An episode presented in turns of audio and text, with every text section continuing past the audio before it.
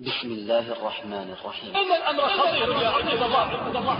إذا لم تحرك هذه الكلمة مشاعركم وغيرتكم فوالله لقد تطعنوا الإيمان في قلوبكم.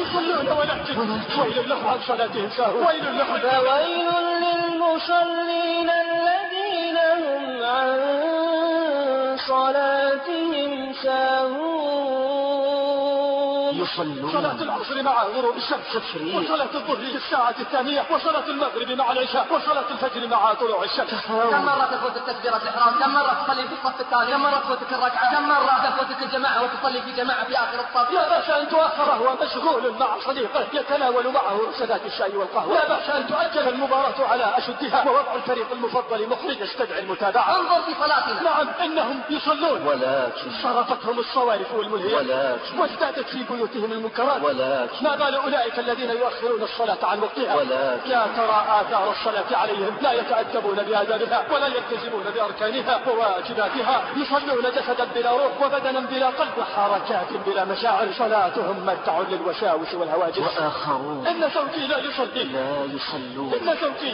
لا يصلي. لا يصلون. أقولها فتيقنوا ماذا تعني؟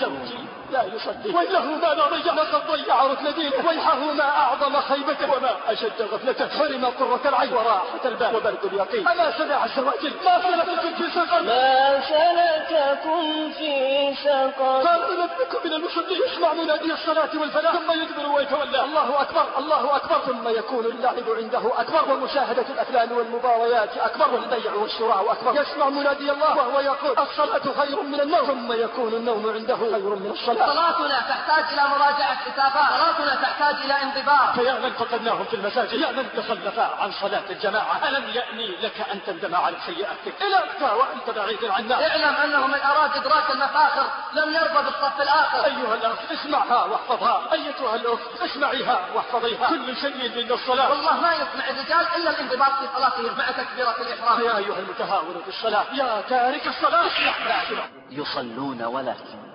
لفضيلة الشيخ مشعل العتيبي مع تعليق لفضيلة الشيخ خالد الراشد يا عبد الله إذا ضاقت نفسك يوما بالحياة فتذكر قول الله ألم يأن للذين آمنوا أن تخشع قلوبهم لذكر الله؟ إذا ضاقت نفسك يوما بالحياة فما عدت تطيق آلامها وقسوتها إذا تملكك الضجر واليأس وأحسست بالحاجة إلى الشكوى فلم تجد من تشكو له فتذكر أن لك ربا رحيما تذكر أن لك ربا غفورا يقبل التوبة ويعفو عن الزلة قد فتح لك بابه ودعاك إلى لقائه يسمع شكواك ويجيب دعواك بماذا بأرحنا بها يا بلال. أرحنا بالصلاة يا بلال. هكذا كان يردد عليه الصلاة والسلام.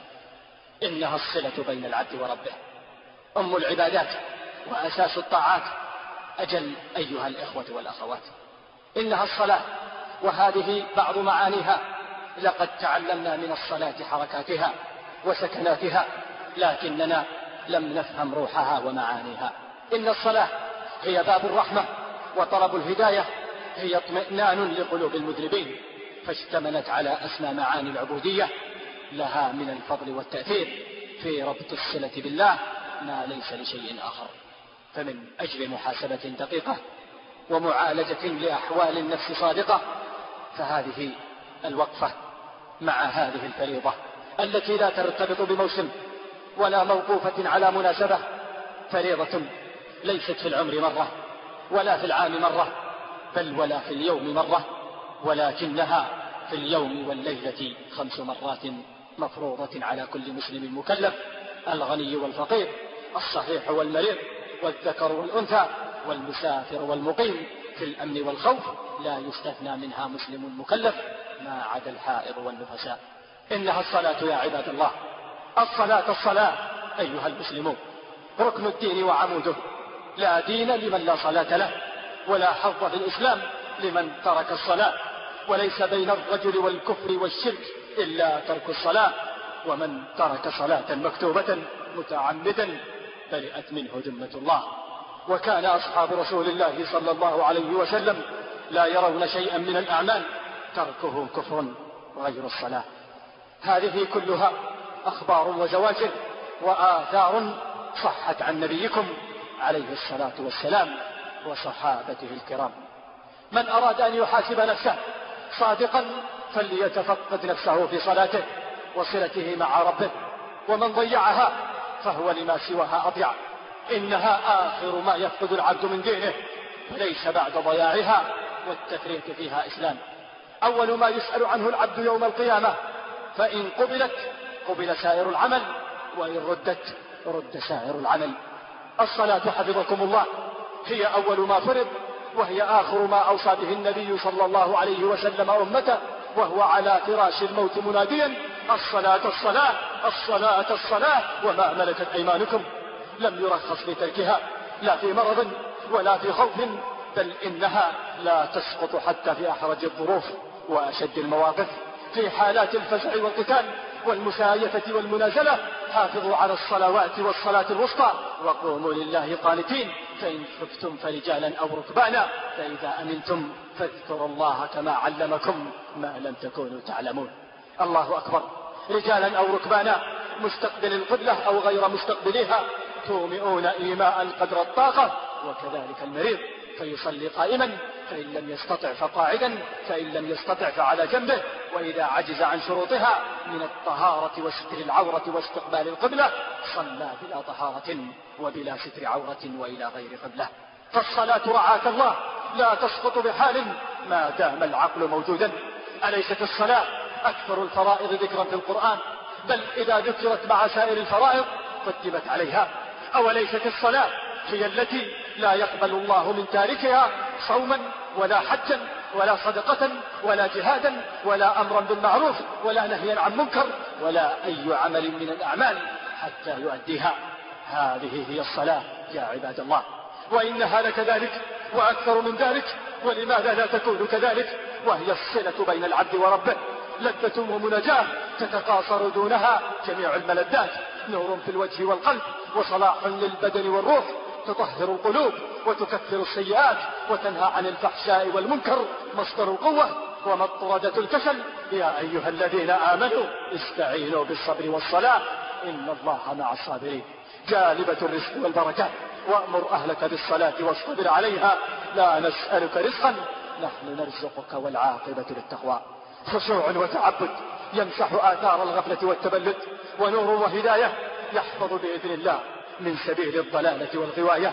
الصلاة غذاء القلوب وزاد الأرواح مناجاة ودعاء خضوع وثناء تذلل وبكاء وتوسل ورجاء واعتصام والتجاء وتواضع لكبرياء الله وخضوع لعظمة الله وانطراح بين يدي الله وانكسار وافتقار إلى الله. تذلل وعبودية تقرب وخشوع لجناب الربوبية والألوهية. إنها ملجأ المسلم وملاذ المؤمن إنها الحياة. ولا حياة بغير الصلاة فما أعظم الأجر وأوفر الحظ لمن أداها على الوجه الشرعي. وتذكر أن من تطهر في بيته ثم مشى إلى بيت من بيوت الله ليقضي فريضة من فرائض الله كانت خطوتاه. إحداها تحط خطيئة والأخرى ترفع درجة كما قال عليه الصلاة والسلام. وفي حديث آخر خمس صلوات افترضهن الله عز وجل من أحسن وضوءهن وصلاهن لوقتهن وأتم ركوعهن وخشوعهن كان على الله عهد أن يغفر له. فهنيئا هنيئا للمصلين هنيئا لمن جمع بين شرف المناجاة وشرف العبادة وشرف البقعة في المسجد. لا يقعده عن الصلاة ظلمة ليل ولا وعورة طريق ولا صوارف دنيا. بشر المشائين في الظلم إلى المساجد بالنور التام يوم القيامة. قد من الله عليهم فأقاموا الصلاة تكبيرا وتسبيحا وذكرا وقرآنا في قيام قانت وركوع خاشع وتشهد موحد سجود ومناجاة يتطلع معها إلى منزلة القرب من الله العلي الأعلى. واسجد واقترب. الصلاة هي المفزع إذا حزب الأمر وهي الملجأ إذا مس اللغوب أنحنا بها يا بلال أنحنا بها يا بلال. امتلأت أرجاء المصلى بالهيبة. وسقطت جوانحه بنور الإيمان وخالطت بشاشة الإيمان قلبه. يتدبر في صلاته قرآنه ويرفع إلى مولاه دعاءه ويخشع لربه في مناجاته. اجتمع همه على الله وقرت عينه بربه فقربه وأدناه. قد أفلح المؤمنون الذين هم في صلاتهم خاشعون. نعم مؤمنون مفلحون في صلاتهم خاشعون. إذا قاموا إلى الصلاة أقبلوا على ربهم وخفضوا أبصارهم ونظروا في مواضع سجودهم. قد علموا أن الله قبل وجوههم فهم إلى غير ربهم لا يلتفتون. لقد دخلوا على من؟ على رب الأرباب وملك الأملاك. كل خير عنده وكل أمر بيده. فهذا هذا حال أهل الفلاح حين يناديهم منادي الصلاة والفلاح والذين هم على صلاتهم يحافظون. أولئك هم الوارثون. الذين يرثون الفردوس هم فيها خالدون. أين هؤلاء؟ من مصل الله لا يدري أخمسا صلى أم أربعة. تسلط عليه الشيطان وعشعشت في رأسه الصوارف. ينتقل من واد إلى واد ومن هم إلى هم. يقوم إلى صلاته إن قام وقلبه بغير الله متعلق وفكره بسواه مشغول. يحرك لسانه ما لا يعي قلبه. يصلون ولكن لا ترى آثار الصلاة عليهم. لا يتأدبون بآدابها ولا يلتزمون بأركانها وواجباتها صلاتهم صورية عادية لإخلالهم بلبها وروحها وخشوعها. يصلون جسدا بلا روح وبدنا بلا قلب وحركات بلا مشاعر صلاتهم متع للوساوس والهواجس. يأتي الشيطان وحده وهو في صلاته فيجعله يصول ويجول بفكره في مجالات الدنيا. يتحرك ويتشاغل يستطيل ويتثاقل ويلتفت بقلبه وبصره إلى حيث يريد فينفتل من صلاته ولم يعقل منها شيئا بل لعل بعضهم لا يعقل منها إلا قليلا. ثم لا تسأل عن الأحوال وسيء الفعال وقبيح الخصام بعد الصلاة فحش في القول وإساءة في الفعل وأكل للحرام وتعسف في الأخلاق واجتراح للسيئات وإصرار على المعاصي والمنكرات. وربما تساءل بعضهم ألم نسمع قول الله إن الصلاة تنهى عن الفحشاء والمنكر؟ فأين نحن من هذه الآية؟ نعم نؤدي الصلاة ولكن لا أثر لها في حياتنا ولا ثمرة لها في واقعنا وتغيير أحوالنا وتحسن مناهجنا. ليست الصلاة أن يقف الإنسان بجسده وقلبه هائم في أودية الدنيا. يقول الحسن البصري إذا قمت إلى الصلاة فقم قانتا كما أمرك الله. وإياك والسهو والالتفات وإياك أن ينظر الله إليك وتنظر إلى غيره وتسأل الله الجنة وتعوذ به من النار وقلبك ساهن لا تدري ما تقول بلسانك. ففرق كبير بين أرحنا بها وأرحنا منها. فرق بين من يسعد بالصلاة وبين من هي عليه هم وغم وحمل ثقيل وكأن لسان حاله الراحة منها لا الراحة بها. ويل لهم ويل لهم عن صلاتهم ساهون ويل لهم عن صلاتهم ساهون ويل لهم يراءون ويمنعون الماعون. تحولت الصلاة عندهم إلى عادة. قل عندهم فيها الاكترام. وابتعدوا فيها عن التفقه والتفقد. فهل هذه هي الصلاة؟ هل هذه هي الصلاة التي جاءت لتكون جنة تمنع العبد عما يسخط الله؟ وحاجزا يحول بين العبد وبين الغلط في القول أو في الفعل. كيف لا؟ وقد جاءت الصلاة مقترنة بالقول الحسن وقولوا للناس حسنا وأقيموا الصلاة وآتوا الزكاة ليكون أسلوبنا وقولوا للناس حسنا وتكون أخلاقنا وقولوا للناس حسنا. كما جاءت الصلاة مقترنة بفعل الخيرات وأوحينا إليهم فعل الخيرات وإقام الصلاة وإيتاء الزكاة وكانوا لنا عابدين. وهكذا جاءت الصلاة لتربية العبد وتهذيبه وحمله على كريم الطباع. وجميل الأخلاق والبعد به عن الظلم وعن الفحش وعن السب وعن الشتم وعن الجهل وعن الغيبة وعن النميمة. كما جاءت مقترنة بكف الأيدي عن الظلم والعدوان. ألم تر إلى الذين قيل لهم كفوا أيديكم وأقيموا الصلاة لتنقطع جذور الجريمة والعدوان وليسود الأمن والاستقرار. فيا مسلمون ما بال أولئك الذين يؤخرون الصلاة عن وقتها؟ فإذا كانوا نائمين متى استيقظوا؟ وإذا كانوا مشغولين صلوها عند الفراغ من شغلهم فالصلاة عند هؤلاء تؤجل لأي سبب وتؤخر عند أي عارض فتؤخر لقراءة صحيفة أو مجلة وتؤجل لأحاديث ودية وملاطفة ضيف أو زائر لا بأس أن تؤخر فهو مشغول مع صديقه يتناول معه رشدات الشاي والقهوة. لا بأس أن تؤجل فالمباراة على أشدها. ووضع الفريق المفضل محرج يستدعي المتابعة. نعم. فلا إله إلا الله. وماذا بعد هذا؟ نعم إنهم يصلون. يصلون ولكن صلاة العصر مع غروب الشمس وصلاة الظهر في الساعة الثانية وصلاة المغرب مع العشاء وصلاة الفجر مع طلوع الشمس. فأين الإسلام؟ أين الإسلام؟ أين لا إله إلا الله؟ حتى أصبحت الصلاة في حياتهم من الأمور الثانوية الجانبية. لقد صرفتهم الصوارف والملهيات وازدادت في بيوتهم المنكرات فعكفوا على الشاشات وانغمس الكثير في القنوات هذه القنوات التي استطال شرها وتعمق أثرها وازداد ضررها هذه المسلسلات التي سلسلت العقول والأفكار افسدت الأفهام وتدنت منها الأخلاق فلا تسأل عن الصلاة وأثر الصلاة. فيا لطول حسره من ضيع صلاته. ويله ويله ماذا ضيع لقد ضيع ركن دينه. ويحه ما أعظم خيبته وما أشد غفلته. حرم قرة العين وراحة البال وبرد اليقين. أما سمع السواجر؟ أما سمع السواجر؟ ما سلككم في سقر؟ ما سلككم في سقر؟ قالوا لم نكن من المصلين. قالوا لم نكن من المصلين. يسمع منادي الصلاة والفلاح ثم يدبر ويتولى. فلا صدق ولا صلى ولكن كذب وتولى. ثم ذهب إلى أهله يتمطى أولى لك فأولى. ثم أولى لك فأولى. أين أولئك؟ عن هذا الصحابي عدي بن حاتم رضي الله عنه يقول ما جاء وقت الصلاة إلا وأنا إليها بالأشواق. وما دخل وقت صلاة قط إلا وأنا لها مستعد. فأين الاتباع؟ أين الاتباع أيها الأتباع؟ فأين الاتباع أيها الأتباع؟ يا من تكاسل وتهاون وقل ذكره. أتريد أن تكون ممن هم على صفات المنافقين؟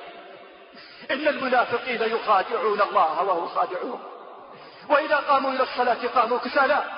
يراءون الناس ولا يذكرون الله إلا قليلا. إن التخلف عن صلاة الجماعة دليل على ضعف الإيمان وخوائل القلب من تعظيم الله. وإلا فكيف يليق بمسلم صحيح آمن؟ يسمع منادي الله كل يوم خمس مرات وهو يناديه حي على الصلاة حي على الفلاح. ثم لا يجيبه. يسمع منادي الله وهو يقول الله أكبر. ثم يكون اللعب عنده أكبر ومشاهدة الأفلام والمباريات أكبر والبيع والشراء أكبر. ومشاغل الدنيا الفانية أكبر. يسمع منادي الله وهو يقول الصلاة خير من النوم ثم يكون النوم عنده خير من الصلاة. يقول أحد المغسلين للموتى ولقد جيء بميت يحمله أبوه وإخوانه ودخلنا لغسله فبدأنا بتجريده من ملابسه. ها هو جثة نقلبها بأيدينا لقد أتاه الله قوة في جسمه وفتوة في عضلاته وبياضا ناصعا في بشرته وبينما نحن نقلب الجثة.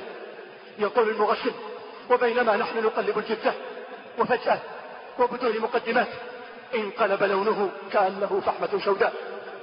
فتجمدت يداي وشخصت عيناي خوفا وفزعا فخرجت من مكان الغسيل وأنا خائف وسألت أباه ما شأن هذا الشأن؟ ما شأن هذا الشأن؟ ما بال ولدك؟ ما شأن هذا الشأن؟ فقال إنه كان لا يصلي إنه كان لا يصلي. يقول المغسل. فقلت لهم خذوا ميتكم فغسلوه. فرفض المغسل أن يغسله ورفض إمام المسجد أن يصلي عليه. إنا لله وإنا إليه راجعون. إنا لله وإنا إليه راجعون. ولا إله إلا الله. لا يغسل ولا يصلى عليه ولا يدفن في مقابر المسلمين. هذا حكم الله فيه.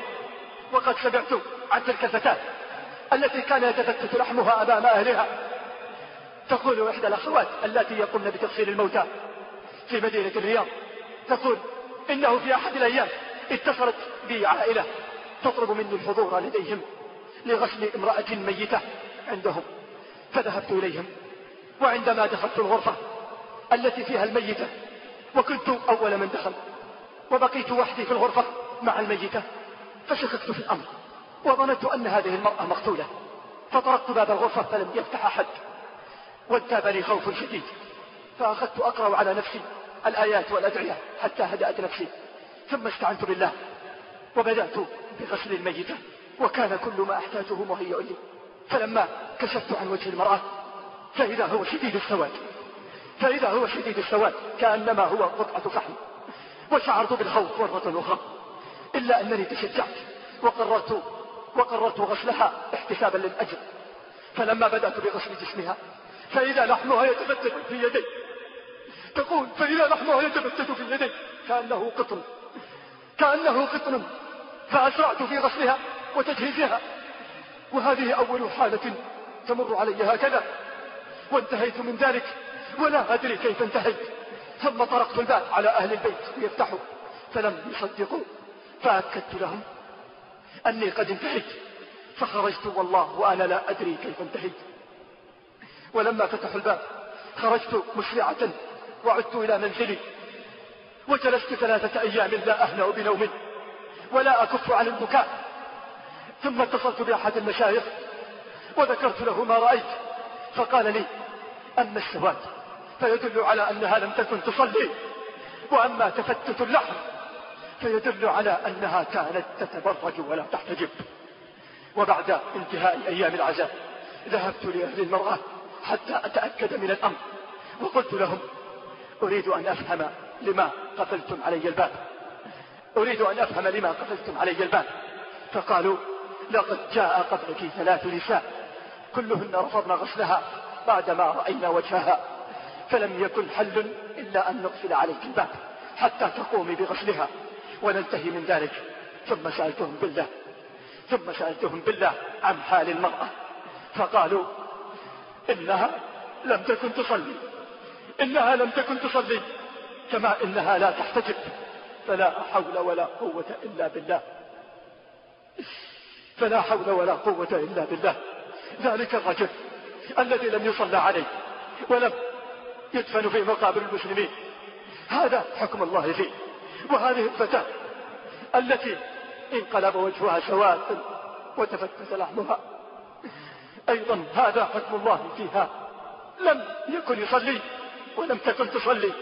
فمسألة الصلاة لا مجال فيها للمساومة والمجاملة. فهذا الذي تهاون في صلاته وضيع أمر ربه. تجري عليه الأحكام. ألم يصل إليكم حديث نبيكم عليه الصلاة والسلام؟ من سمع النداء فلم يأتي فلا صلاة له إلا من عذر فما عذرك يا من تسمع النداء؟ ما عذرك يا من تسمع النداء؟ وقد يكون المسجد إلى جانب بيتك وأنت صحيح البدن آمن من الخلق ثم لا تحضر لصلاة الجماعة. ألم تسمع الآيات؟ ألم تسمع الأحاديث؟ أو سمعتها وقلت سمعنا وعصينا؟ يا أيها الذين آمنوا أطيعوا الله ورسوله ولا تولوا عنه وأنتم تسمعون. ولا تكونوا كالذين قالوا سمعنا وهم لا يسمعون. إن شر الثواب عند الله الصم البكم الذين لا يعقلون. أين نحن من هذه المرأة؟ التي علمت عظمة هذه الشعيرة بل عظمة ذنب من تهاون بها حتى لو كان زوجها أو ولدها أو قريبها فاحترقت مشاعرها تشكو معاناتها وتستغيث بعد الله بمن يعينها. أهمها زوج لا يبالي بالصلاة فجاءت منها هذه الرسالة حيث تسكن في أحد الأحياء القريبة.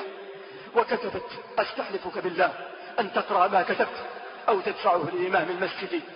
فسأقرأها كما هي ولعلها معنا وتسمعنا.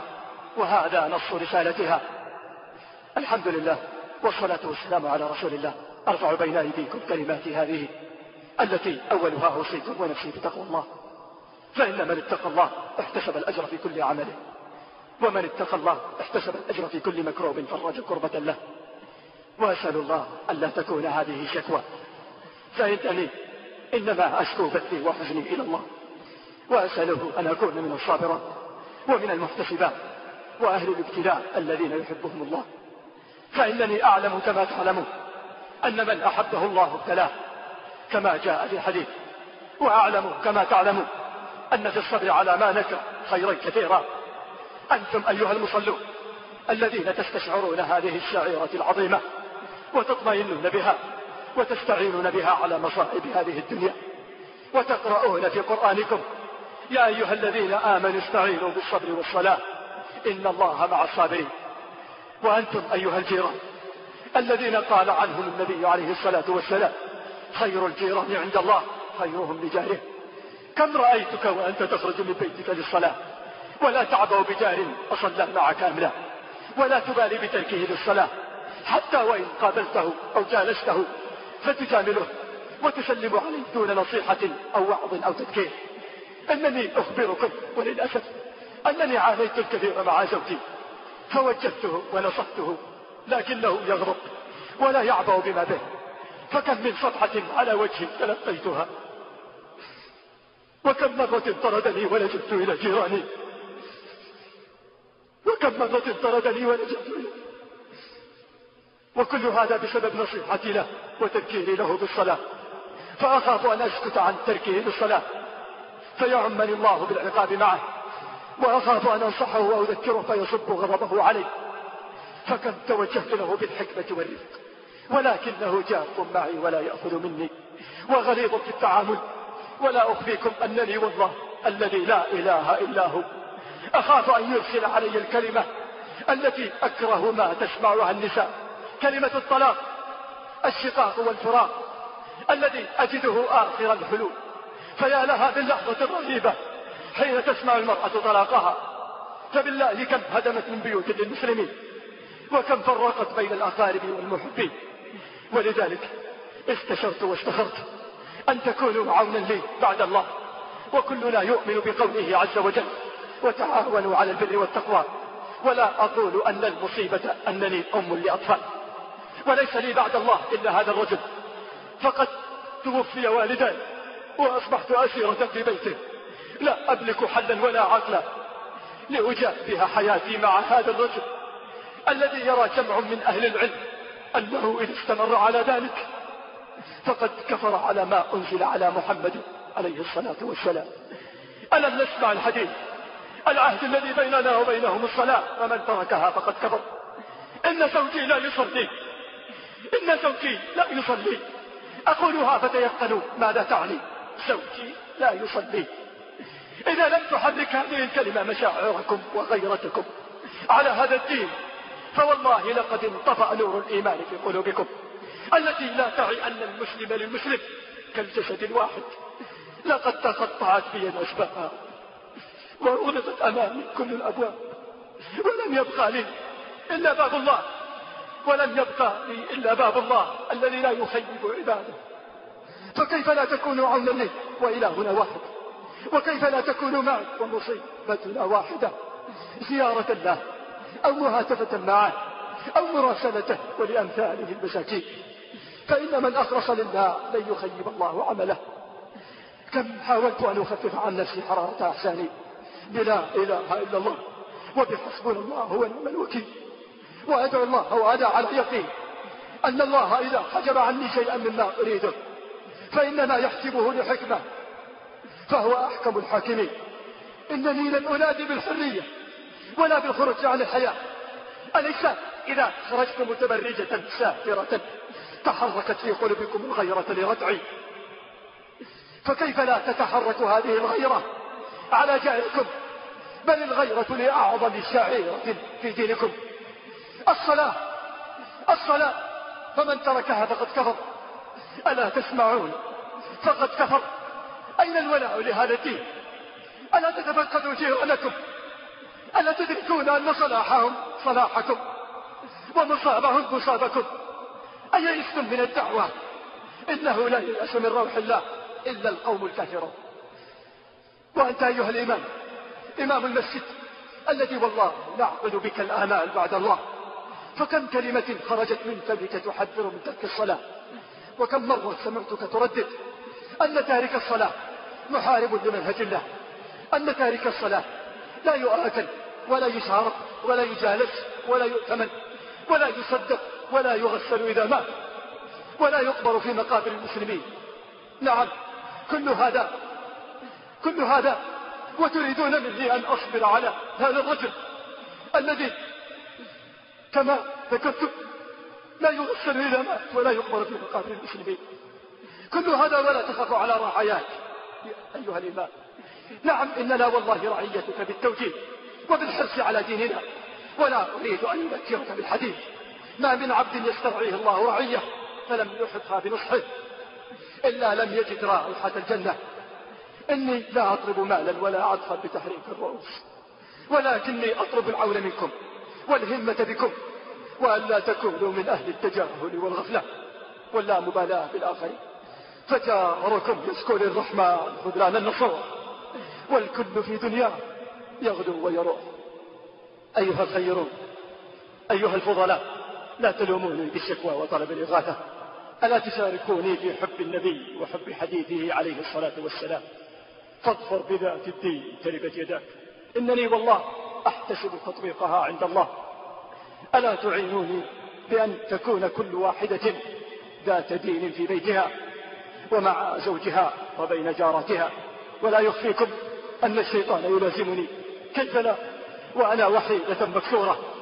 أطرق باب الله وأرى بجميل الظن ما يصنعه الله لنا ولديننا. وأنا على يقين أن الله يدبر خيرا لهذا الدين. وأن العاقبة للمتقين. والحمد لله رب العالمين. هذه رسالة من امرأة. هذه رسالة من امرأة. فأين الرجال؟ أين الرجال الذين لا تلهيهم تجارة ولا بيع عن ذكر الله وإقام الصلاة؟ أين الرجال الذين يحبون أن يتطهروا؟ يتطهروا مما يسخط الله. يتطهروا مما يغضب الله. أين أولئك؟ أين أولئك الذين قالوا ربنا الله ثم استقاموا؟ هذه رسالة من امرأة. وليس من العجاب سمو أنثى. على رجل ترجله الصعاب نساء غير أن لهن نفس. إذا همت تسهلت الصعاب. ضعاف غير أن لهن رأي يسدده إلى القصر الصواب. فيا من؟ فيا من فقدناهم في المساجد؟ يا من تخلف عن صلاة الجماعة؟ ألم يأني لك أن تندم على سيئاتك وتقلع عنها؟ ألم يأني لقلبك أن يخشع لذكر الله وما نزل من الحق؟ إلى متى؟ إلى متى؟ إلى متى وأنت بعيد عنا؟ فلو مرضت أو مت ما علمنا. ألم تعلم أننا نحزن إذا فقدناك ونفرح إذا رأيناك؟ وليس لنا من الأمر شيء.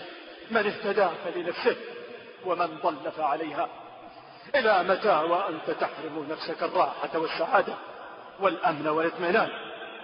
إننا نسمع كثيرا ونقرأ قصص التائبين والتائبات وبعضهم يقول لم نركع لله ركعة ولم نسجد لله سجدة.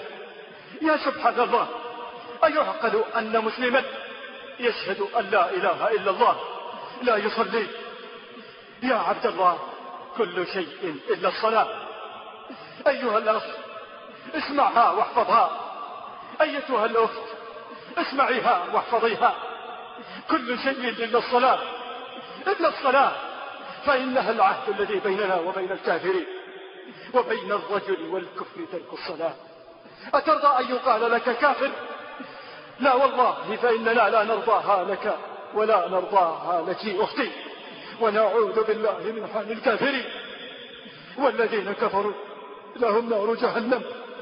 لا يقضى عليهم فيموتوا ولا يخفف عنهم من عذابها. ولا يخفف عنهم من عذابها. كذلك نجزي كل كفور. وهم يصطرخون فيها. وهم يصطرخون فيها. ربنا أخرجنا نعمل صالحا. غير الذي كنا نعمل. أولم نعمركم ما يتذكر فيه من تذكر؟ وجاءكم النذير. فذوقوا فما للظالمين من نصيب. بل إن كشف الكربات وإجابة الدعوات يكون أعظم ما يكون بالصلوات فهي الطريق إلى رفع البلاء وإجابة الدعاء. إن الإنسان خلق هلوعا إذا مسه الشر جزوعا وإذا مسه الخير منوعا. إلا إلا من؟ إلا المصلين الذين هم على صلاتهم دائمون. فيا عباد الله فيا عباد الله إنكم في نعمة غالية هي نعمة الصحة ومن أراد أن يراها فليذهب إلى المستشفى ويتجول بين أقسامها. فهل عملت بصحتك لمرضك؟ وهل اغتنمت الفرصة السانحة لوقت لن تجد فيه أي فرصة؟ فالصحة سيعقبها السقم والشباب يلاحقه الهرم والقوة آيلة إلى الضعف. ولكن أكثر الناس لا يتفكرون. ليتذكر تارك الصلاة أنهم صائرون إلى قبور موحشة وحفر مظلمة ولن ينفع ساعتها مال ولا بنون ولا صديق ولا صاحب. فاستيقظ يا هذا من غفلتك وتنبه من نومتك. فالحياة قصيرة وإن طالت والفرحة ذاهبة وإن دامت. يا أيها الإنسان ما غرك بربك الكريم الذي خلقك فسواك فعدلك يا أيها الإنسان إنك كادح إلى ربك كدحا فملاقيه ثم اعلموا أيها الإخوة والأخوات أنكم دعاة. دعاة في بيوتكم ودعاة في طرقاتكم ودعاة حتى على أبواب المساجد.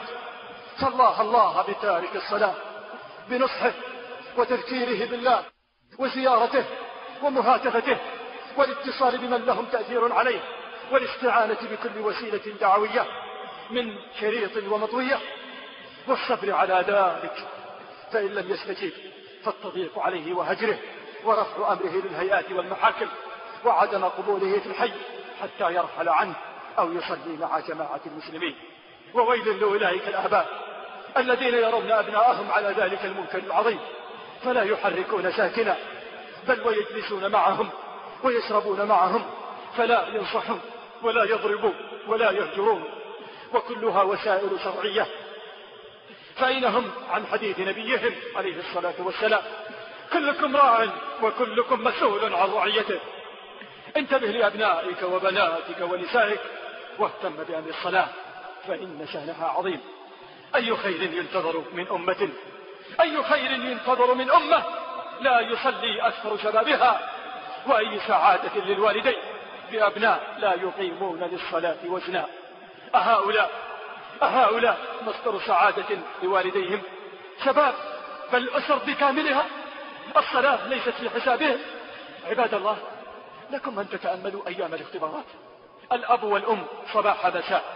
ذاكروا يا أولاد على الطعام وقبل الطعام وعند النوم وقبل النوم. وإذا خرج قالوا له أين تريد أن تخرج وماذا عن المذاكرة؟ فيا سبحان الله. إذا هناك قدرة على المتابعة. إذا هناك قدرة على الاهتمام.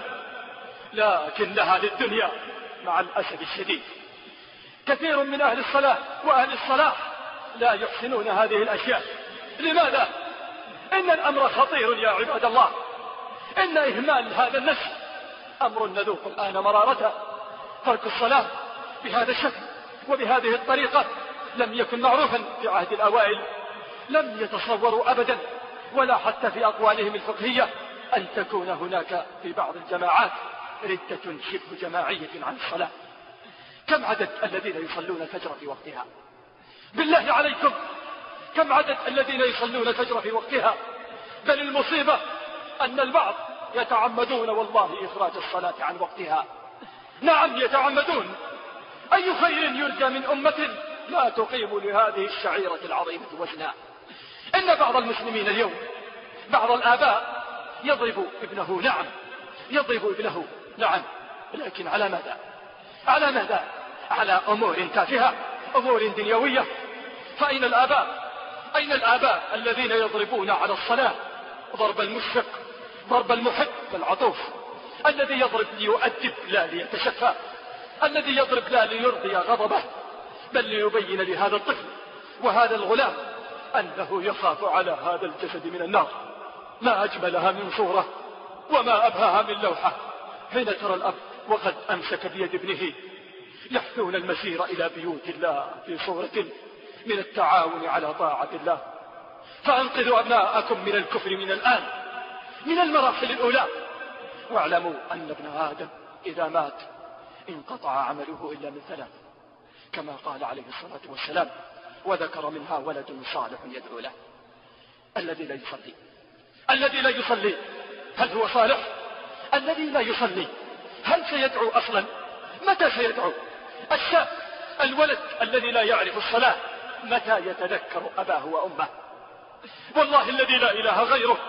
إن الأزمة هي أزمة تربية أزمة تطبيق. وليست أزمة معرفة أزمة مجاهدة.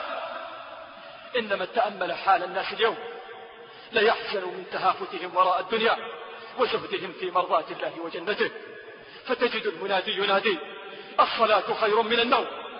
فلا تسمع إلا الهدوء والسكون ولا تكاد ترى أحدا. ولكن بعد ساعات قلائل حين تأتي مشاغل الدنيا ويحين وقت العمل ينقلب الهدوء إلى ضجة لا تنقطع والسكون إلى حركة لا تنتهي. فيا سبحان الله فيا سبحان الله. بل تؤثرون الحياة الدنيا والآخرة خير وأبقى. فيا أيها المتهاون في الصلاة يا تارك الصلاة اسمع قبل أن لا يصلى عليك. اسمع قبل أن لا يترحم عليك. اسمع ما دمت تسمع واستجب لله ولرسوله. يا أيها الذين آمنوا استجيبوا لله وللرسول. إذا دعاكم لما يحييكم. نعم والله إنها الحياة. إنها الحياة. فلا حياة إلا بالصلاة. واعلموا أن الله يحول بين المرء وقلبه وأنه إليه تحشرون. وها هو نبيكم يناديكم بقوله عليه الصلاة والسلام. ألا أدلكم على ما يمحو الله به الخطايا ويرفع به الدرجات؟ إسباغ الوضوء على المكاره. وكثرة الخطى إلى المساجد وانتظار الصلاة إلى الصلاة. فذلكم الرباط. فذلكم الرباط. فذلكم الرباط. فيا مسلمون. فيا مسلمون. ها قد بانت لكم الأمور وقامت عليكم الحجة. وعلمتم أن المحافظة على هذه الشعيرة العظيمة سبيل لرفعة الدرجات وتكفير السيئات والتفريط فيها من أسباب التردي والانزلاق في الدركات. وهي ولا شك تحتاج إلى جهد ومجاهدة. فاحذر أن تغلبك نفسك ويقوى عليك شيطانك. فقد حفت الجنة بالمكاره وحفت النار بالشهوات. اللهم أصلح أعمالنا وحسن أحوالنا وسدد أقوالنا. اللهم اجمع شمل الأمة واكشف الغمة وانصر الدين وأتمه. اللهم أصلح القلوب واغفر الذنوب واستر العيوب واقبل توبة من يتوب. اللهم احينا حياة رضية ونسألك الميتة السوية. اللهم إنا نسألك الغنى يوم الفقر والعز يوم الذل والنجاة يوم التغابن. اللهم بلغ رسولنا عنا الصلاة والسلام. اللهم آته الوسيلة وامنحه الفضيلة وابعثه مقاما محمودا وأجب شفاعته. اللهم اجعلنا اللهم اجعلنا ممن يقال لهم قوموا مغفورا لهم. قد بدلت سيئاتكم حسنات. أيها الأحبة ما أصبت من خير فهي والله من أرحم الراحمين. وما أخطأت فيها وقصرت فهي مني ومن تقصيري. اللهم اجعل هذا الكلام شاهدا لنا يوم القيامة. سبحان ربك رب العزة عما يصفون. وسلام على المرسلين. والحمد لله رب العالمين. سأخاطب الفئة التي تجلس بين أيدينا الآن. أقول لا مستحيل في قاموس المؤمنين. كلمة مستحيل لا توجد إلا في قاموس إلا في قاموس العاجزين. قال ابن القيم رحمه الله لو أن العبد المؤمن قام أمام جبل وقال أزيله يزيله بإذن الله. لا مستحيل إلا في أمرين في الأمور الكونية وفي الأمور الشرعية. مستحيل أننا نأتي بالشمس من المغرب وهي تأتي من المشرق. مستحيل. مستحيل أنني أجعل صلاة الظهر ثلاثا وهي أربع وهي أربع ركعات هذا هو المستحيل فقط في الأمور الكونية والأمور والأمور الشرعية. أما سوى ذلك فلا مستحيل.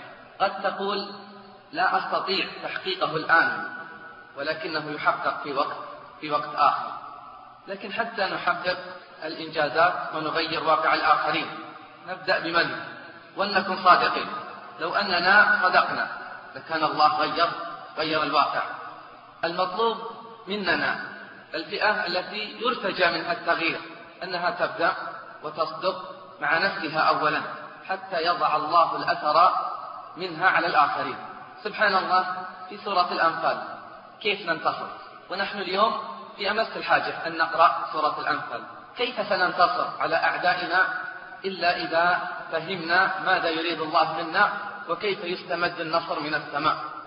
قال الله يسألونك عن الأنفال قل الأنفال لله والرسول فاتقوا الله وأصلحوا ذات بينكم وأطيعوا الله ورسوله إن كنتم مؤمنين. اختلفوا فيما بينهم البين على الغنائم حتى نصلح ونغير أي خلاف بيننا.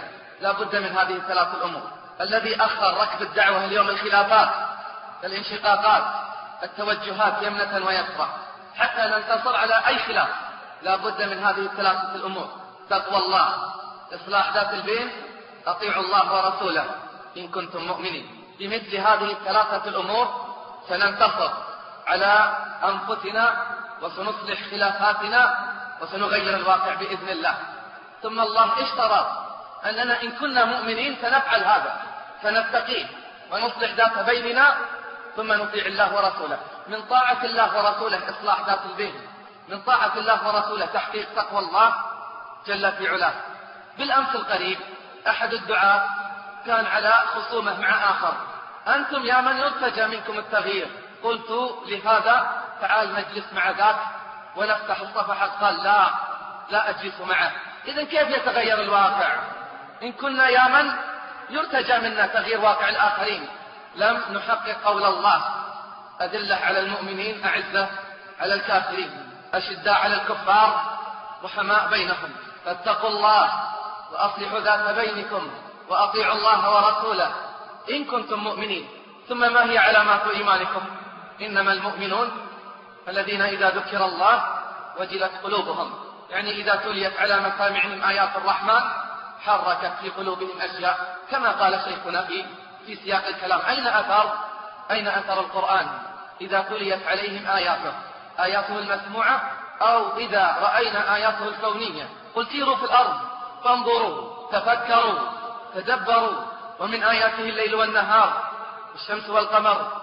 لا تسجدوا للشمس ولا للقمر واسجدوا لله الذي خلقهن. إن كنتم إياه تعبدون وآية لهم الليل نسلخ منه النهار. فإذا هم مبصرون والشمس تجري لمستقر لها.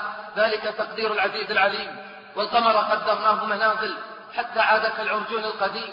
لا الشمس ينبغي لها أن تدرك القمر ولا الليل سابق النهار وكل في فلك يسبحون. آيات تزيد المؤمن إيمانا. إيش قال الله عن عباده الصالحين المؤمنين؟ يتفكرون في خلق السماوات والأرض. ربنا ما خلقت هذا باطلا. سبحانك فقنا عذاب النار. إذا ذكر الله وجلت قلوبهم كيف لا توجل؟ وهو جبار السماوات والأراضي أحدهم كان إذا توضأ احمر وجهه. وارتعدت أطرافه وشخص بصره. فإذا قيل له قال كيف لا أخاف؟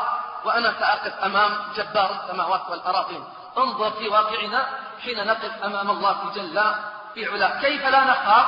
والأرض جميع قبضته يوم القيامة والسماوات مطويات بيمينه. سبحانه وتعالى عما يشركون. لكن الواقع يقول ما قدر الله حق قدره. إذا ذكر الله وجلت قلوبهم أي خافت وفزعت. من كان بالله أعرض كان بالله أخوف لابد نتصف بهذه الصفات حتى نكون مؤمنين حقا كما قال الله.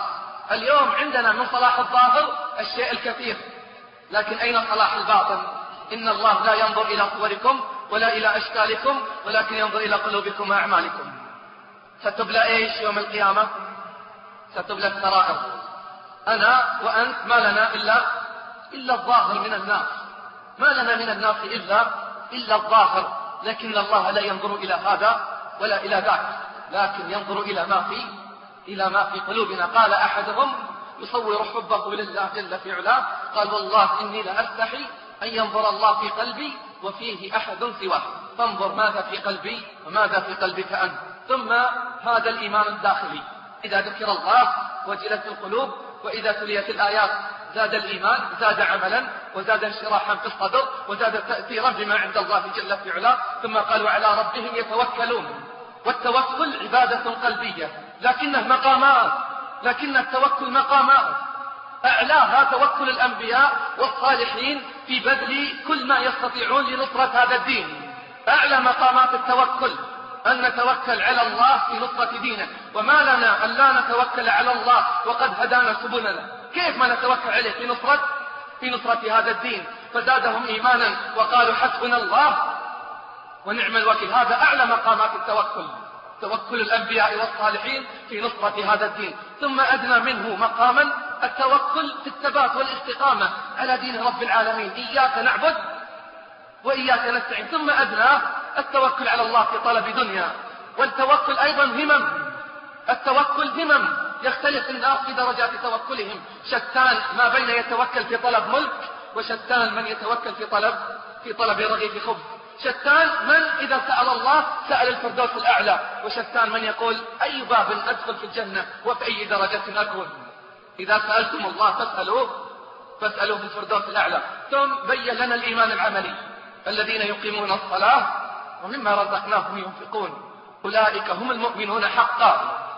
أولئك الذين اتصفوا بهذه الصفات هم المؤمنون حقا ما الذي أعد الله لهم لهم درجات عند ربهم ومغفرة ورزق كريم. سبحان الله يوم أن اتصفوا بهذه الصفات ماذا صنعوا؟ هذه الآيات جاءت في سياق معركة معركة بدر. هذه الآيات جاءت تصف معركة بدر ثم ذكر الله صفات المنتصرين. كيف استطاعوا أن ينتصروا؟ وكيف حققوا تلك تلك الانتصارات؟ انظر في صلاتنا. لن أتكلم عن العبادات القلبية ففيها من النقص ما الله به عليم. لكن انظر في صلاتنا وكما ذكر الشيخ بين سطوره وبين كلماته. والله يا إخوان ما يصنع الأبطال إلا المحافظة على الصلوات. لا يصنع الأبطال إلا المحافظة إلا المحافظة على الصلوات. رأى عمر رجلا يصلي يوما فلما انتهى من صلاته قال عمر جيئوني بالرجل. فلما وقف بين يدي عمر قال له عمر نريد أن نستخدمك في بعض أمورنا. قال يا أمير المؤمنين أنا لا أصلح لجمع الصدقات وجمع الزكوات. أنا لا أصلح إلا للموت في سبيل الله. أنا لا أصلح إلا للموت في سبيل الله. قال عمر من أجل هذا أردناك كيف عرفه؟ من صلاته. عرف الرجل من صلاته. من هو الرجل؟ الكل يعرفه. النعمان ابن المقرر رضي الله عنه وأرضاه. بطل نهاون وبطل البطولات كلها. كيف عرفه عمر؟ عرفه من صلاته. ما الذي ينقصنا اليوم؟ ما الذي ينقص الفئة؟ المطالبة بتغيير الواقع. المطلوب أنها تنضبط في صلاتها كم مرة تفوتك تكبيرة الإحرام كم مرة تصلي في الصف الثاني؟ كم مرة تفوتك الركعة؟ كم مرة تقضي السنن القبلية بعدية؟ كم مرة تفوتك الجماعة وتصلي في جماعة في آخر الصف؟ أين أنت؟ من قول النبي صلى الله عليه وسلم من صلى لله في جماعة أربعين يوم يدرك تكبيرة الإحرام.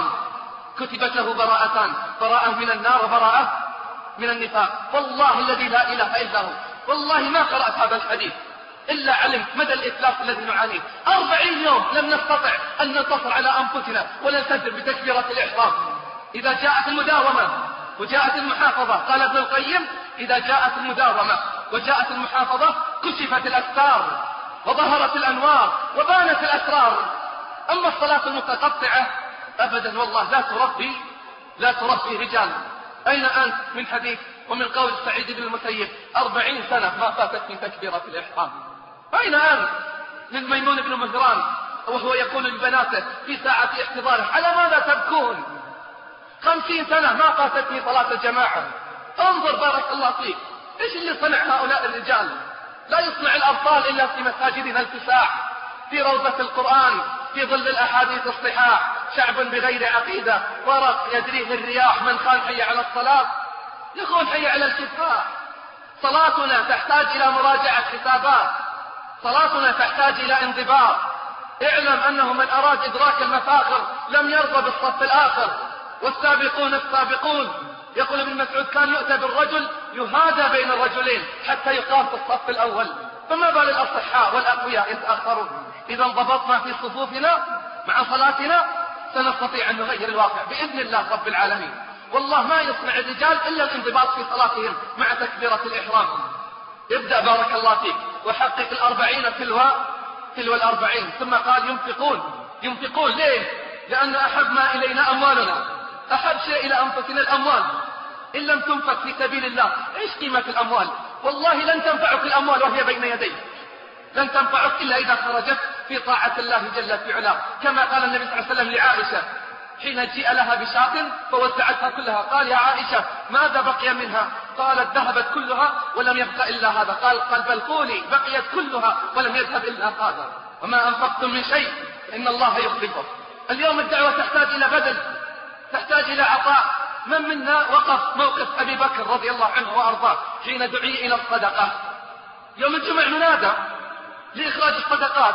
كأن الذي يخاطب بالكلام في النفقة أقوام غيرنا. نفتح المحفظة فنرى أقل الدرجات نعطيها في مرضاة الله جل في علاه. ماذا أعطى أبو بكر؟ أعطى المال كله ثقة ويقينا بالله. ماذا أبقيت لأهلك؟ قال أبقيت لهم الله ورسوله. أبقيت لهم الله ورسوله. لن تنالوا البر حتى تنفقوا مما تحبون. وأي شيء أحب إلينا من أموالنا. وآية الشراء تقول الله اشترى إيش؟ اشترى الأنفس والأموال على أن يكون الثمن على أن يكون الثمن الجنة. تأمل في حياة الصادق. تأمل في حياة أبي بكر رضي الله عنه وأرضاه تأمل في كلماته وهو يقول لا خير في كلمة تقولها لا تريد بها وجه الله ولا خير في درهم تنفقه لا تريد به وجه الله. ثم أجمل هذا وقال لا خير في حياة تحياها لا تريد بها وجه الله. إيش قيمة الحياة؟ إلا من الله وإلى الله. إيش قيمة الحياة؟ إلا أنها تعطى للذي أعطاك للذي أعطاك كل شيء. فاتقوا الله. وأصلحوا ذات بينكم وأطيعوا الله ورسوله إن كنتم مؤمنين. يوم أن انشغلت الأمة فيما بينها البين ضاع الجهاد وضاعت الأمة شبر مدر وأصبحوا يتطاولون علينا يمين يمين ويسار. قال شيخ الإسلام ابن تيمية فإذا تفرغت الأمة للجهاد وحد الله كلمتها وجمع قلبها على الحق. ليه؟ لأنها توحد العدو تنشغل بعدوها. فإذا تركت الجهاد انشغلت فيما بينها. فيما بينها البين. فاتقوا الله وأصلحوا ذات بينكم وأطيعوا الله ورسوله إن كنتم مؤمنين.